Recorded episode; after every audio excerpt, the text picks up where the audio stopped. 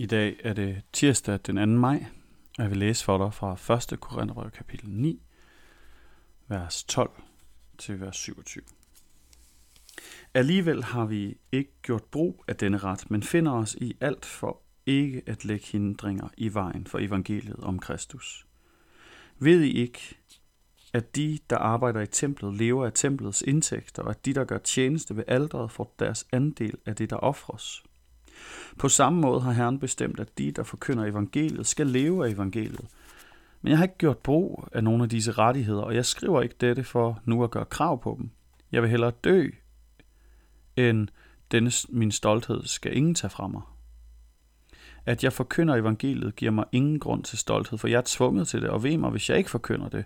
For, jeg, for gør jeg det frivilligt, har jeg krav på løn, men gør jeg det, fordi jeg skal, er det et værv, der er pålagt mig. Hvad er så min løn? At jeg forkynder evangeliet uden udgift for nogen og uden at udnytte den ret, som evangeliet giver mig. Skønt fri og uafhængig af alle har jeg gjort mig selv til alles tjener for at vinde så mange som muligt. For jøderne er jeg blevet som en jøde for at vinde jøder. For dem, der lever under loven, er jeg blevet som en, der står under loven for at vinde dem, selvom jeg ikke er under loven.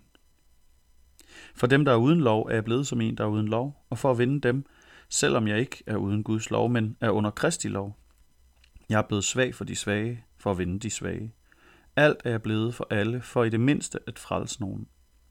Alt gør jeg for evangeliets skyld, for selv at få del i det. Ved I ikke, at de, der er med i et løb på stadion, alle løber, men kun én får sejrsprisen? Løb sådan, at I vinder den.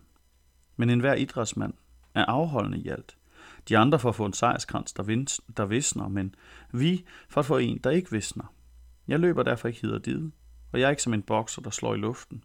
Jeg er hård ved min krop og tvinger den til at lystre, for at jeg, der har prædiket for andre, ikke selv skal blive forkastet.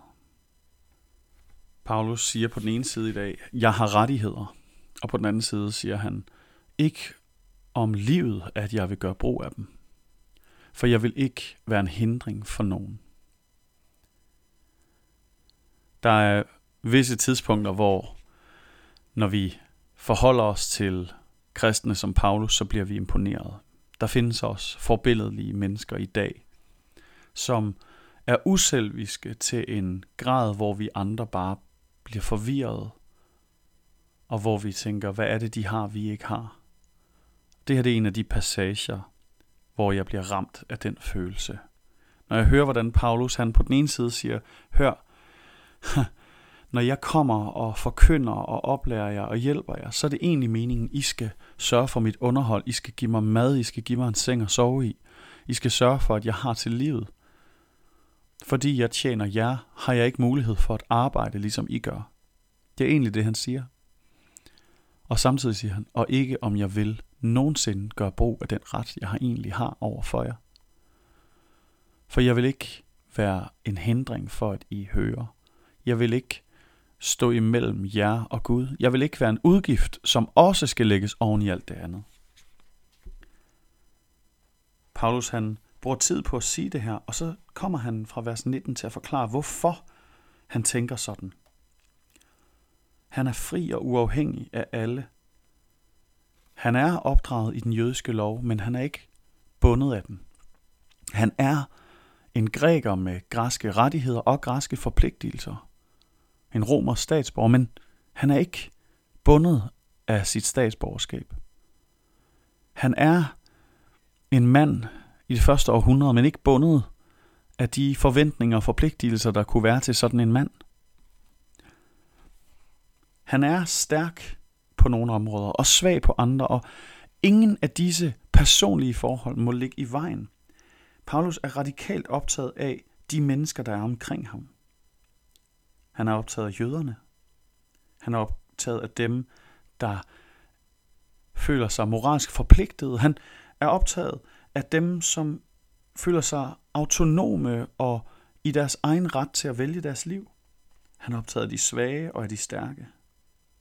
Det hele med det tanke, at de mennesker dog må blive befriet, frelst af ordet, han bruger. Er vi optaget af det samme? Er jeg? Ikke altid. Er jeg klar til at kaste alt fra mig og være helt radikal? Nogle gange, nogle gange kan jeg mærke det i glimt. Og måske kan du også det. Det der øjeblik, hvor det griber dig, det Gud han gør og vil.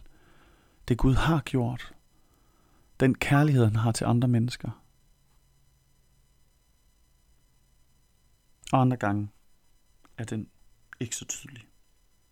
Han opfordrer os til at løbe med Gud, som om vi løb med til OL. At træne den her muskel af selvovergivelse og kærlighed og gavmildhed og grundlæggende at tænke mindre på sig selv og mere på andre. At træne dem, som hvis vi trænede til øh, Aarhus' DHL-stafet.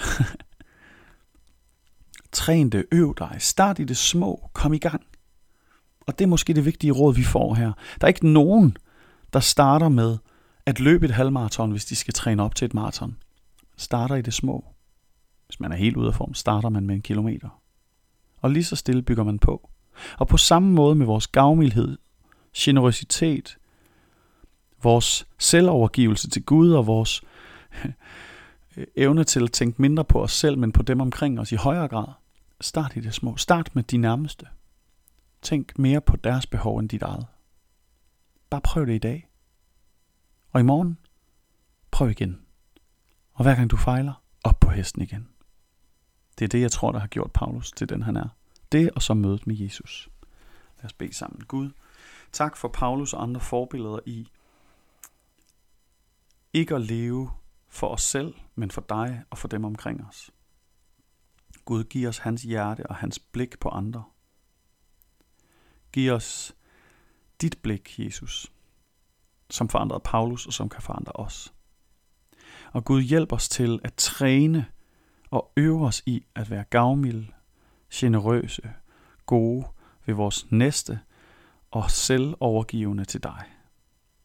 Amen. Kan I have en dejlig dag.